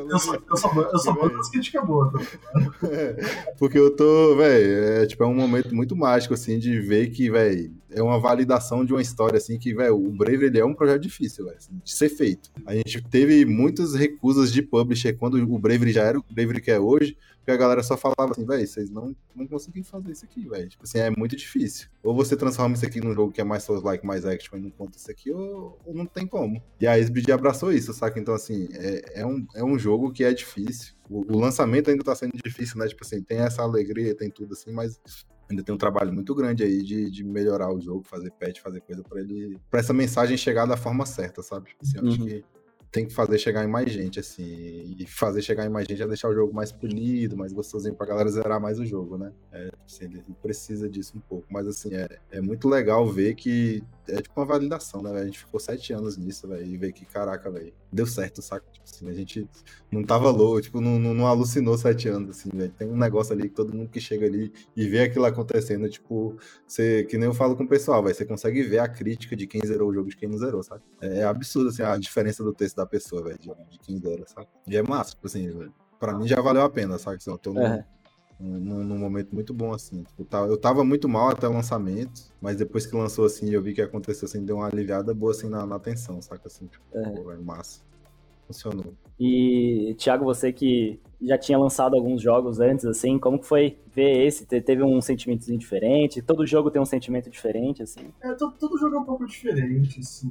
É sempre... É essa coisa, essa coisa da crítica também, assim, que... Cara, pega, pega, pega forte, assim, ainda mais que, tipo, eu tenho, eu tenho um, como eu vou dizer, assim, meu portfólio acho que ele não é tão pequeno hoje em dia, mas uh, isso não quer dizer que eu fico super confiante quando as coisas saem, eu sempre fico nervoso, assim, tipo, e quando sai a resenha eu digo, ah, eu não vou olhar, não vou olhar as resenhas quando sair, mas eu vou lá e olho, sabe, eu, eu, eu não consigo segurar, eu vou lá e olho, e, tipo... Eu não lembro qual que foi a primeira resenha do Bravery que eu vi, eu acho que a primeira foi boa, mas, por exemplo, no Dodgeball, a primeira resenha que saiu do Dodgeball foi um seis de dez, assim. Nossa. E eu fiquei tipo, putz, não, não, seis de dez, não. E eu tava, eu tava, eu fiquei muito bolado com aquilo, assim. Aí só depois que eu vejo as outras resenhas é que, é, é que vai ficando, tipo, ah, não, tá, beleza, eu tô, eu tô de boa, assim. Até teve, teve uma resenha que saiu do Bravery, que ela era muito negativa, e eu olhei assim, cara, eu não, não vou ler isso, não vou ler esse negócio. E aí passou um dia, assim, eu acho que saíram umas resenhas boas, eu tava mais energizado, assim, não, agora eu vou ler isso aqui, assim, daí eu li, tipo, ah, sabe? Mas, uhum. é, mas é meio ruim isso também, porque, tipo, tu fica à mercê de uma coisa externa, né? Tipo, porque tu não tem controle, tu pode fazer um jogo ali do tipo, o jogo pode, pode não ter nenhum problema e, ah, uma pessoa não gostou por, sei lá, que motivo, pelo motivo dela, assim, e daí tu, tu vai, tu vai, tipo, ficando folhando vento, assim, né, não pode, tu tem que ter um, tem que achar um centro teu pra segurar isso ali, né. Uhum. Mas, uh, mas foi legal, assim, foi, tá, tá sendo legal ver a recepção e ver, tipo, ah, tá, ok, eu consigo fazer uma coisa mais, mais séria, mais uh, fantasia, uh, sombria, assim, eu uh, consigo fazer, assim, então tá, legal. Porque eu também, eu tenho essa, essa dicotomia, assim, de, tipo, o meu, o meu portfólio, tipo, é muito jogo de comédia, mas tenho, se tu pegar os meus projetos de Game Jam, todos eles são de terror, sabe? Uhum. Eu, eu gosto muito das duas coisas, mas, mas é legal ver também. Uma coisa muito massa, assim, que vale notar, tipo, isso aconteceu, o Túlio vai saber dizer mais os, se foi mais B R ou gringo. Aquele pessoal que ajudou bastante, Túlio, tipo, dos, da galera do review mesmo, assim, que apontou um probleminha que tava acontecendo no jogo, veio tirar uma dúvida com a gente, isso foi mais B R. Era gringo, era gringo. Era muito gringo. Rolou, rolou B R, mas assim, é porque a gente manda mais pra fora, né? Entendi. Mas é, porque, massa. Assim, fazer jogo no Brasil é um perrengue danado. É hum. difícil, cara.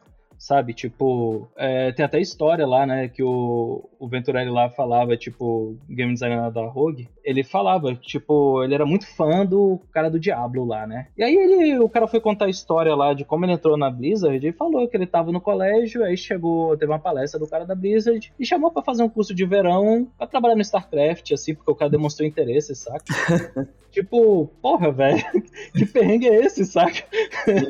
Que grande história de batalha. Claro, o cara é fora, o cara teve todos os negócios, mas assim, cara, tipo... No último episódio, né, que eu fiz com o Ian do, do Sonatina, ele, ele comentou isso também, que ele foi fazer a... ele foi participar da Train Game Jam lá na Califórnia, uhum. e daí, tipo, o colega de quarto dele era um executivo, um, um, um dev da Activision, tá ligado? Tipo...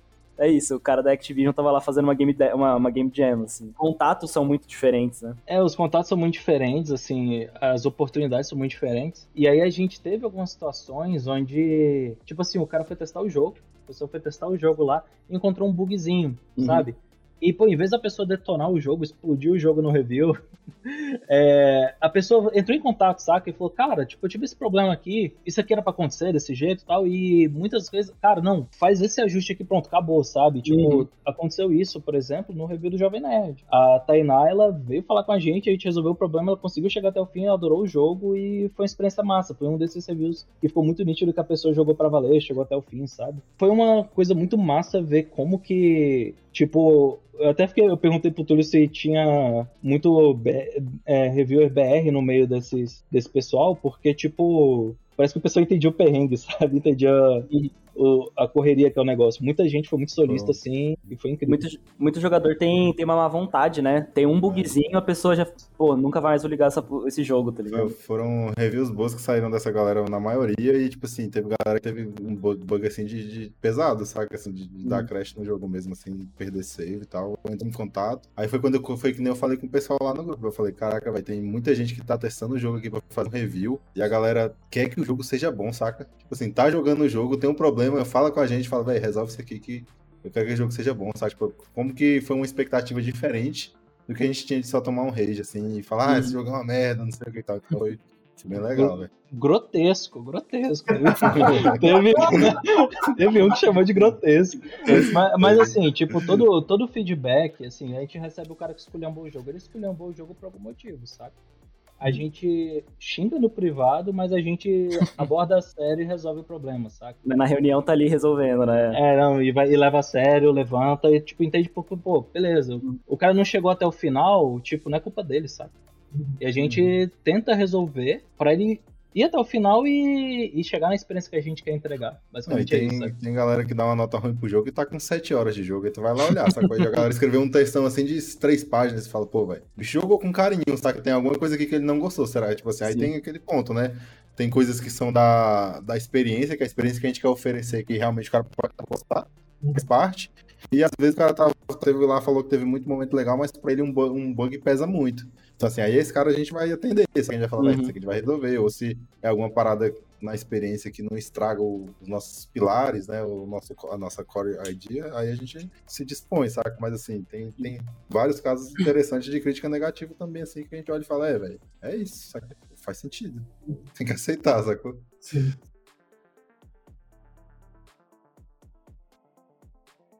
Falando agora de futuro, né? Agora vai ser um tempo, né, para fazer patches, atualizações, corrigir alguns bugs que forem aparecendo, assim. Mas na cabeça, já tem algum projeto novo pensando, assim? Vocês cogitam, de repente, voltar para esse universo que vocês criaram do, do No Place?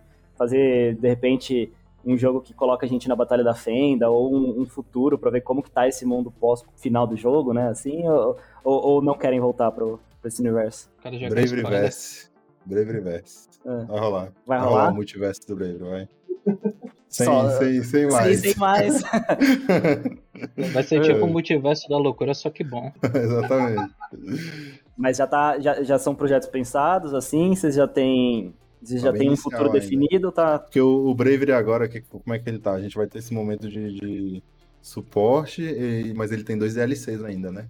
Ah, tem um D L C que, que a legal. gente terminou e tem que arrumar porque resolveu muita coisa agora no jogo, que é mais simples. Ele tem um D L C de, que é um conteúdo bem pesado, que era um conteúdo que a gente queria pôr no jogo, que não conseguiu por causa de tempo. Uhum. Aí a gente vai lançar ele, não sei ainda quando, porque a gente ainda tem que alinhar as coisas. Então, assim, o Brave ainda tem um tempinho de desenvolvimento pós-lançamento, assim, pra, pra, com, com, com conteúdo. Ah, e da hora. Tem con... Aí as outras ideias são bem, tipo assim, são, é um conceito já mais sólido, né? Tipo assim, já escreveu e falou, tá, essa ideia é isso, essa ideia é isso. Uhum. Mas tá nesse, nesse ponto, assim, não, não se sentou pra trabalhar em nada ainda. Pô, então, alguns já, joguinhos já, já aí. Tiramos, já tiramos umas informações boas aí, pô. Legal. É, mas vai ter. É, alguns, é, mas... alguns joguinhos desse mundo. Eu já sei o final, eu posso contar pra vocês aqui agora. Opa, rapaz, que é isso? Não tá mais chegando nada empolgado. Da hora, da hora demais. Thiago, também, você que tá nessa vida de freela, né, perambulando aí, como que estão os projetos do futuro? Tem coisa que já pode anunciar, não tem? Ah... Tem coisas que eu não posso anunciar, porque eu tô vendo com, com outros times, assim, né? Então eu não sei como é que eles estão, então eu não vou falassem. Mas o que eu posso dizer, eu tenho, eu tenho um projeto digital também que tá me assombrando desde dois mil e dezoito, porque eu peguei o edital e aí teve a pandemia, e a pandemia congelou os prazos e eu fui priorizando outras coisas, porque tava com o prazo uhum. congelado mesmo, então eu ainda tô fazendo o edital, assim, eu... E tá, tá meio assim, eu nem sei quando é que tá o, o prazo de entrega, por conta dessa coisa aí dos meses, sabe? Então, tipo... Ah, mas uh, tô fazendo edital, é uma, é uma visual novel que se passa em Brasília. Isso é uma coisa assim que eu comecei a... Uh, quem, quem pegar lá os logs do, do Bravery vai ver que tem os personagens treinando em português, né? Os, os gigantes, principalmente, eles treinando em português. Isso é uma coisa que eu comecei a, a me importar há uns anos atrás, e eu tô me importando com isso cada vez mais, que é trazer cultura brasileira pros jogos, fazer jogos ambientados no Brasil, ou uma fantasia inspirada pelos elementos que a gente tem aqui. Eu acho que é muito importante. Eu acho que até no momento político que a gente está vivendo, assim, eu acho que é importante, é aquela coisa assim de, de, de amar, não, não, é, não é aquela coisa fanista, não é, não é isso, assim, mas é, é amar a cultura, é ver que a cultura é legal, que as coisas são legais, sabe? Eu acho que a gente tem, eu vejo isso muito, assim, que, tipo, o pessoal tem, tem, tem uma raiva daqui, assim, é aquela coisa...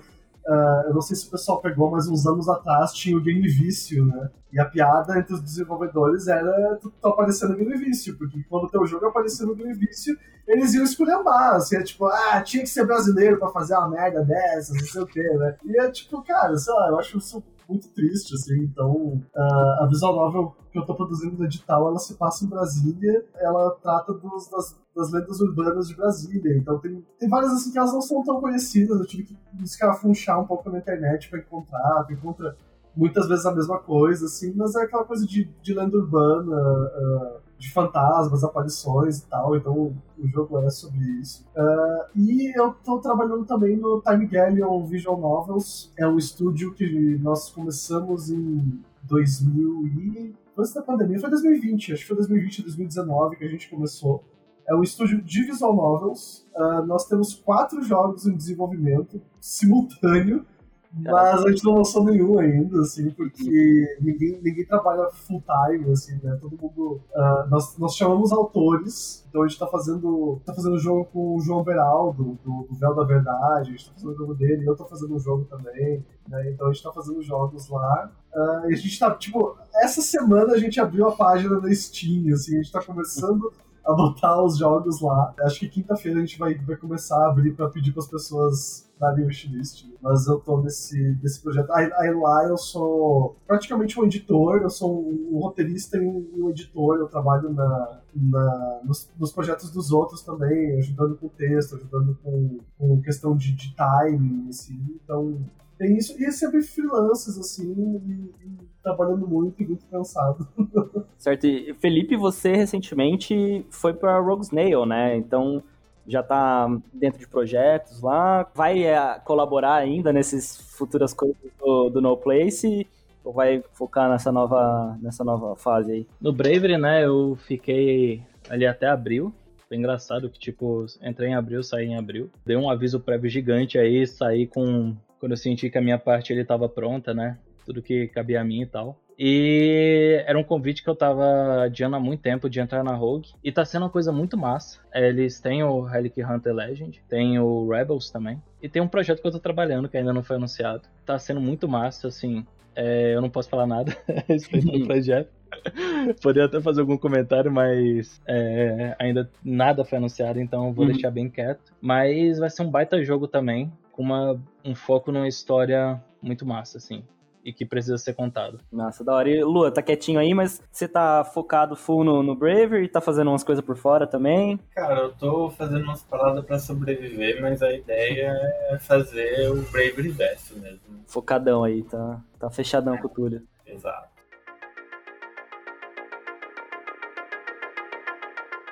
Por fim, para terminar aqui, antes da gente ir para os agradecimentos finais, eu tenho uma tradiçãozinha aqui no Controles, duas na verdade. A primeira é sempre brincar, né, que desenvolvedor de jogo desenvolve, testa, joga, lança, mas também joga, né, quando dá tempo. Vocês têm conseguido jogar alguma coisa nessas últimas semanas, assim, que vocês...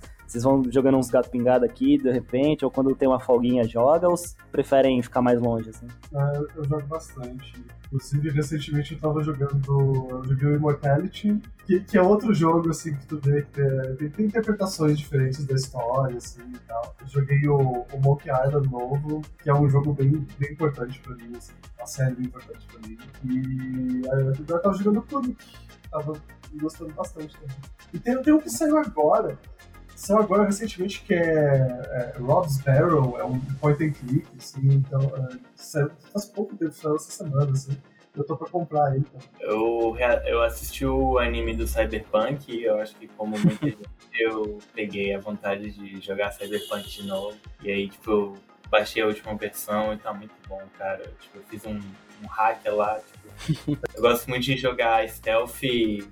Uhum. E one shot. Aí eu fiz. Meu primeiro gameplay foi tipo um, um stealth que dava headshot e matava todo mundo. Aí dessa vez eu decidi fazer um hack. Muito massa. Cyberpunk tá muito bom.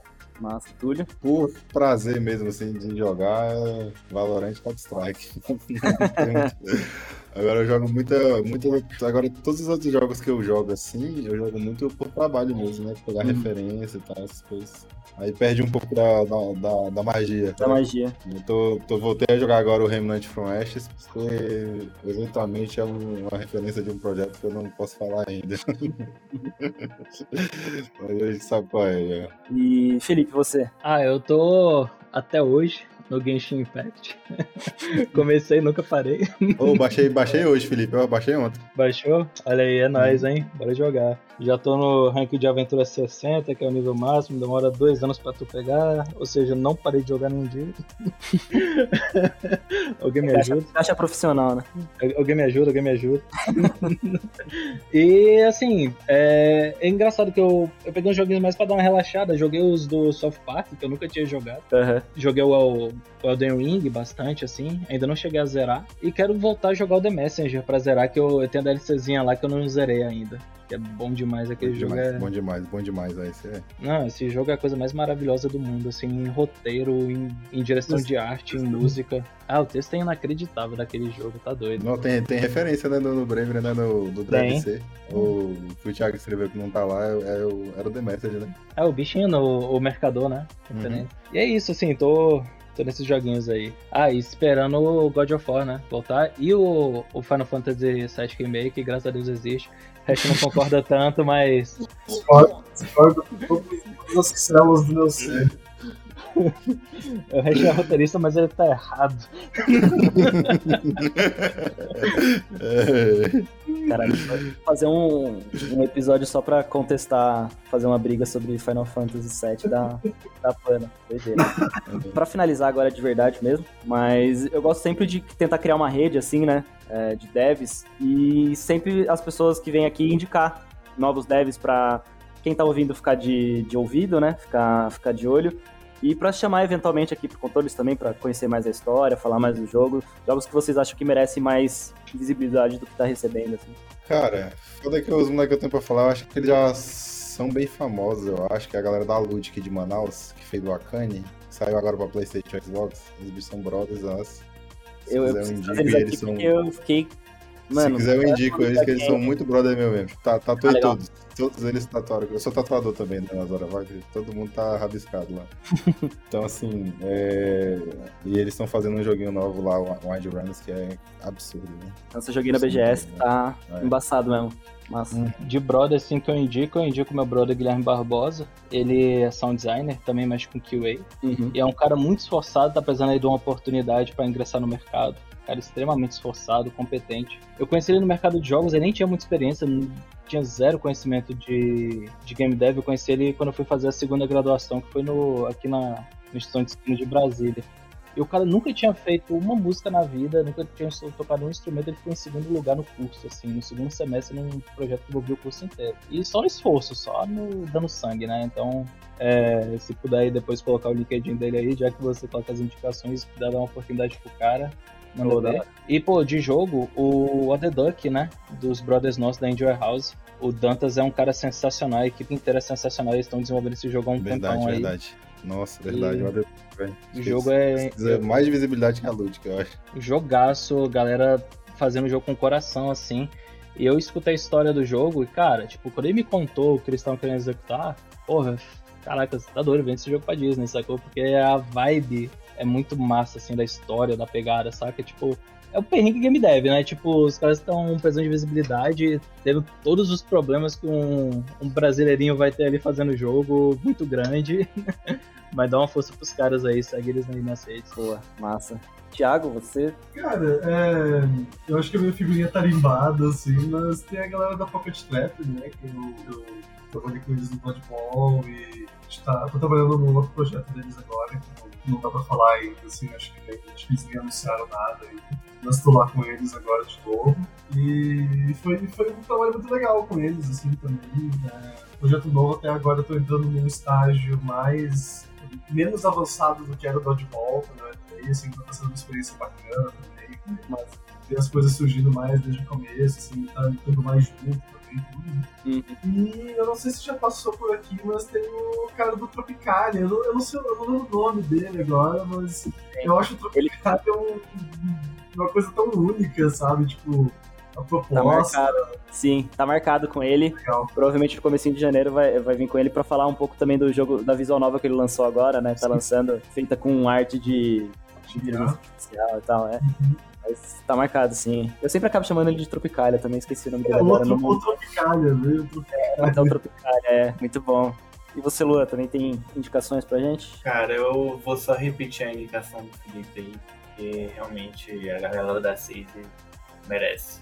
Certo, da hora. Gente, muito obrigado é, pela presença, foi muito massa aqui, eu ouvi tudo que vocês tinham pra falar. Eu achei muito legal esse, esse, esse rolê de fazer com bastante, bastante pessoas de bastante áreas diferentes, assim, pra ter várias visões diferentes sobre o jogo. Vocês acham que ficou faltando a gente falar alguma coisa aqui? Vocês gostariam de, de citar antes da gente acabar? Eu acho que tem uma coisa que vale a pena demais falar, assim, que a gente não tocou, né? A gente falou, tipo, dos... Claro. Aí, ó... Aí o cara cai, né? Cai da conexão, do nada. Não, é tipo, cara, fazer jogo é difícil, fazer jogo no Brasil é mais difícil ainda, saca? Então, tipo, você perguntou lá no começo, né, do, do primeiro, mais ou menos do primeiro projeto, tipo, cara, o primeiro projeto que eu fiz foi jogando fora seis meses, tentando fazer um Metroidvania, saca? Você vai querer fazer, eu queria fazer um Symphony of the Night com um personagem é, dois D, porque eu não queria fazer três D, que eu achava feio, que a gente não ia conseguir, sei lá o quê, e eu queria fazer é, do jeito lá que era o Symphony of the Night, dois Dzão sprite sheet.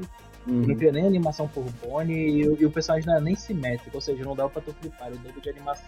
E a gente pensava isso, mas poderia flipar que o jogador não ia nem perceber. Mas assim, o ponto que eu quero chegar é, você vai sempre complicar muito mais o seu projeto, ele, ele vai ser muito mais complexo do que você acha que ele é, sabe? Então assim, o Just Shell lá fala, né, você vai fracassar nos seus dez primeiros jogos, então se livra o quanto antes deles. Isso é verdade, sabe? Tipo, não tenta se achar bonitão e querer fazer tudo sozinho, cola na, no pessoal da sua comunidade aí, Game Dev, vai procurar os grupos, vai participar de Game Jam, vai fazer contato, porque tipo assim, tu vai precisar de um produtor, tu vai precisar de uma pessoa de marketing, tu vai precisar de gente que vai saber conversar com o publisher, que vai poder fazer essa frente enquanto você tá desenvolvendo jogos. E assim, você trabalhar com gente que já sabe fazer isso é o melhor caminho na maioria das vezes. Então tenta fazer o processo de encerrar o processo de desenvolvimento o mais rápido possível. Faz seu projetinho, termina ele, parte pro próximo, vai pegando experiência, aplica pra uma vaga, aprende tudo que você puder e aí sim você vai pensar na sua empresa, sabe? Existe o cara do Minecraft, existe o Killfish, saca? Mas é muito raro você ser isso, porque só existe um cara do Minecraft, só existe um Killfish. E eles não estão no Brasil. É muito raro você dessas partes. Eles não estão no Brasil, sabe? Então é muito raro o cara que sozinho faz a Mona Lisa, saca? Não, não tenta ser ele. Tenta ser o cara que, que jogou no seu próprio time, saca? E, e facilita a sua vida pra tu, tipo assim, pô, meu primo falava isso, né? Quando a gente começou a fazer jogo, tipo, é viabilizar o sonho de fazer jogos, saca? Não é exatamente essa frase que ele falava, mas é abrir mão do jogo dos sonhos pra não perder o sonho de fazer jogos, saca? Tipo, era isso que ele falava, tipo, abre mão do, do seu Metroidvania, abre mão do seu G T A, do seu Metal Gear, vai fazer o seu joguinho de mobile se for o caso, só não vai fazer jogo de N F T, mas todo o resto vai fazer e é isso. não, não seja megalomaníaco, sabe? Mas alguém aí acrescenta nessa fala final? Isso aí. Fechou. E tenho dito. De novo aí, muito obrigado por doarem essas quase duas horas aí de vocês pra, pra falar aqui com Controles Voadores. Eu também aqui, eu sou um projeto pequeno, só eu fazendo tudo, editando, então toda vez, todo indie que, todo desenvolvedor que eu mando uma mensagem no Twitter e me responde assim, ou que me segue de volta, eu já fico feliz, então foi, foi massa. Vale. Conhecer também o Thiago, também já troco tweets ali faz algum tempo, também ainda não tinha tido oportunidade. Vou fazer ainda um, um episódio também de, de, de Dodgeball, então vai voltar aqui é, no, no futuro. De novo, muito obrigado. É, logo mais também vai ter o meu review, a minha análise. Eu, eu faço análise muito demorada, assim, eu sou lento pra fazer, porque eu jogo, daí eu esqueço do que eu joguei, eu tenho que jogar de novo. Então vai ter num futuro próximo aí. Oh, oh, só uma pergunta aqui então, antes de fechar, só pra gente dormir feliz, qual foi tua sensação lá no final? Eu gostei, eu gostei bastante. Eu, eu gostei bastante porque eu tava esperando a virada, eu tava esperando alguma virada, mas eu não sabia qual virada ia ser ainda. Então eu achei que ia ser uma outra virada, entrando em spoiler agora também, porque eu achei que ia ser algo do tipo, o, o Feed era o vilão, sabe? O Feed era o Warlock, eu não, eu não esperava como foram feitas as viradas, mas ali eu gostei. Nossa. Assim como o Thiago também, não, não ressoa em mim o lance da, da, do pai ausente e tal, mas a, a densidade da história me, me, me pegou, assim, me... me fez entender a, a, o que vocês estavam querendo dizer, assim, então já deixa esse... Legal, legal, massa demais. esse... Não, eu queria também agradecer, velho, que tu deu uma ajuda boa passando o contato dos pessoal lá, e deu um... Ah, massa, fazendo legal, live, é o... comentando, foi, foi massa pra gente também. Eu né? vi que o, o P H já, já fez sorteio das chaves, acho que o, acho que o Matheus... Ah. Semana que vem acho que ele vai fazer live, porque ele tem uma programação mais fixa de Isso. live, mas sempre querendo ajudar. Assim, eu... Ajudou demais, né? Minha ideia com o Controles Ajudou é ser demais. Essa plataforma pra... Só pra divulgar indie mesmo, então só jogo indie e só vou falar com indie também. Nossa, demais, Valeu. Cara. Isso aí, Isso aí demais. Obrigado. A ideia também é criar, assim, uma via de mão dupla, então sempre que tiverem projetos novos, quiserem, quer gravar um episódio, quer mandar um release, alguma coisa, já me chama lá no Beleza. Twitter, fiquem à vontade. Valeu, gente, Beleza. Até a próxima e... Valeu. Falou. Valeu. Falou. Valeu. Esse foi mais um episódio de Controles Voadores. Se você gostou, já compartilha aí nas redes sociais, manda pra todo mundo que você conhece e também clica lá nas matérias do Terra Game On pra gente ganhar uns cliques, né, pra reconhecer o nosso trabalho. Se você não gostou, compartilha também e daí manda mensagem o que você quer ver melhorar aqui no podcast. Muito obrigado por ouvir até aqui e até a semana que vem. Falou!